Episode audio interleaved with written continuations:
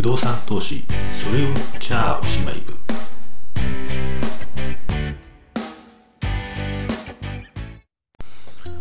えー、それを支部長でございます。こんにちは。えーとねあちょっとね疲れてるんですけどね。疲れてるっていうのはあのー、2日前ですかね、コロナワクチンの3回目接種しましてね、もうあの2晩空けて、えー、今日っていう感じなんですけど、もうね、今、ようやく熱が下がって収まったんですけど、うん、やっぱ副作用きつかったですね。なんかね、副反応とか言いますけど、副作用ですけどね。あでね、ご自愛くださいって感じですけどね。はい、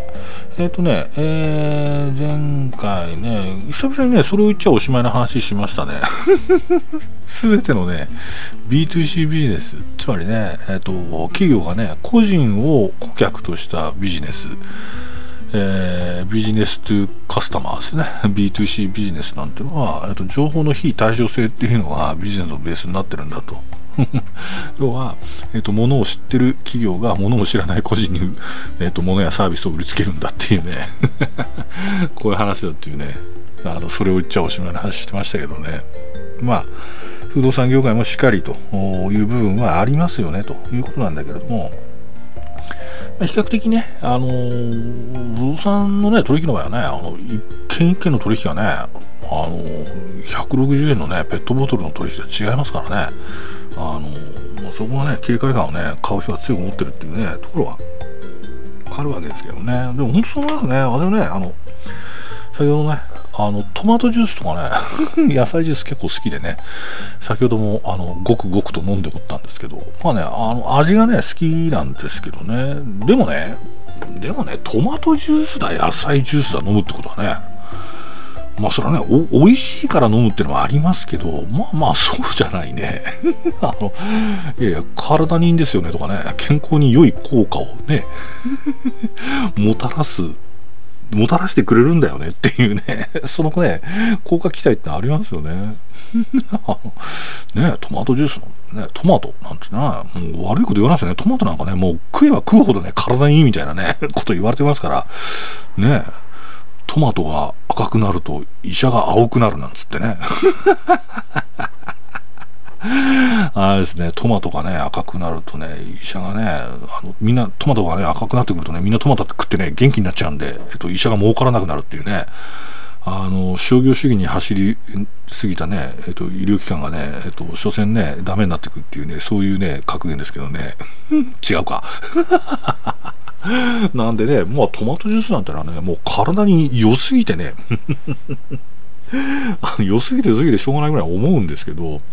でもこれもね、ある人に言わせりゃね、いやいやいやつって、ね、トマトジュース、野菜ジュースね、原材料を見るとね、もう健康に良さそうな野菜の名前がたくさん並んでるってことなんだけど、あの、そんなもんね、材料をね、粉砕してね、ぐちゃぐちゃにして一体粉にしてね、それをね、水で戻してるなんてね、過程を踏まえて、でその上でね、透明なペットボトルに入れてると、あの、本来のね、野菜の栄養価なんかね、ほとんどないんですよとか言う人いるんですよね。うんで、それ言われちゃうとね、それをね、確かめる手立てってのはね、ないわけですよね。うん。そんなもんね、Google 先生呼び出してね、トマトジュースブランク栄養なんて調べたって、そりゃ、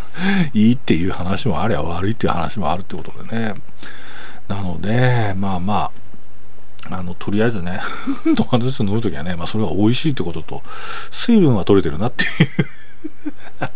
そこをのみして、あの、消費を続けるしかないのかな、みたいなことはありますけどね。あまあまあね、そんなことでね、まあやっぱりその、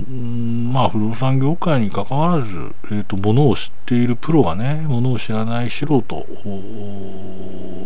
対して商売するっていうことはね、多くあるわけで。もちろんね、これ前回も言いましたけど、個別のね、いわゆる詐欺的なね、話とかね、そういうこととはこう別なんですよ、これ。ちょっとね、言ってて難しいですけどね。えー、って思います。で、まあね、そう思った時にね、ちょっとね、それを支部長個人的にね、これはね、言うのちょっと気をつけなきゃいけないんだけど、まあ、ね、まさにそれを言っちゃおしまいな感じなんだけど、ちょっとやっぱね、その不動産業界として、この仕事のやり方どうなんだろうみたいなことを思ってるのはあるんですよね。あ非常にちょっと分かりづらいかも分かりづらいことかもしれないですけどね、大きく2つあってね、あれですよね、その不動産業界が今やってる、えー、仕事で、まあ、かつね、最近ちょっと伸びてるっていう分野でね、うん。でそれはどんなことかっていうと、一つはね、えっと、狭小住宅ね、えっと、狭い小さい住宅と書いて狭小住宅ですよね。えー、これどうかなと思いますよね。それと、あとあれですね、リースバックですね。これもちょっと本当どうなのかなって、ビジネスとしてどうなのかなって思いますよね。うんまあ、加えてね、そこにね、あの、リフォーム住宅っていうのもね、最近こう出てきてるんですけどね。うんまあまあまあ、まあ、リフォーム住宅はまあそんなに悪口言わなくていいかな。リフォリフォームっていうか、リノベーション？ありますけどね。まああの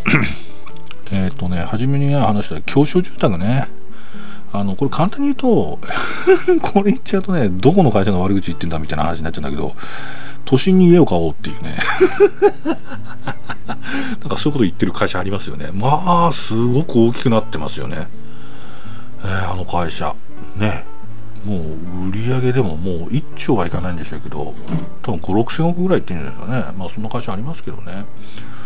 あのー、都心にえっ、ー、と要するに、えー、高所得じゃない人も都心に一戸建ての家が買えるっていうビジネスなんですよねでこれは簡単に言うとあのすごく土地の形が悪かったりえー、土地の面積が小さかったり、えー、そういう土地を買ってきて、えーと、法律上許される最大限の容積を使って建物を建てて戸、えー、建てですと。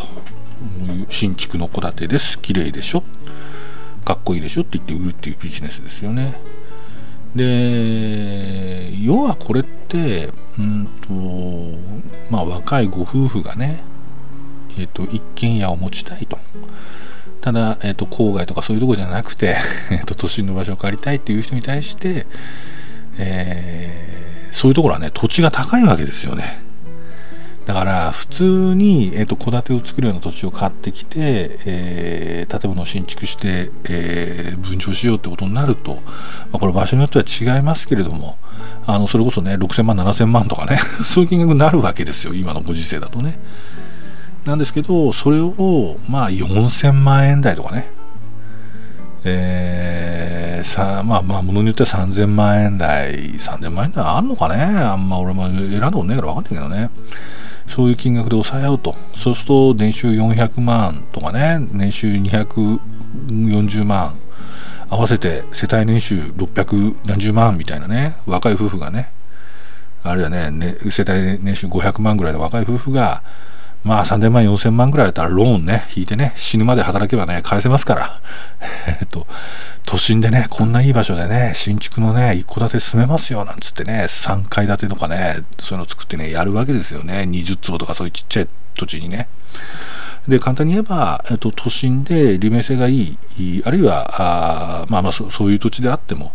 安く土地が仕入れられる条件。ね、そういう条件の土地を買ってきて上に新築のものを建てて、えーと、若い夫婦に勧めるってこういうビジネスですね。うん。まさに情報の非対称性っていうことだと思いますよね。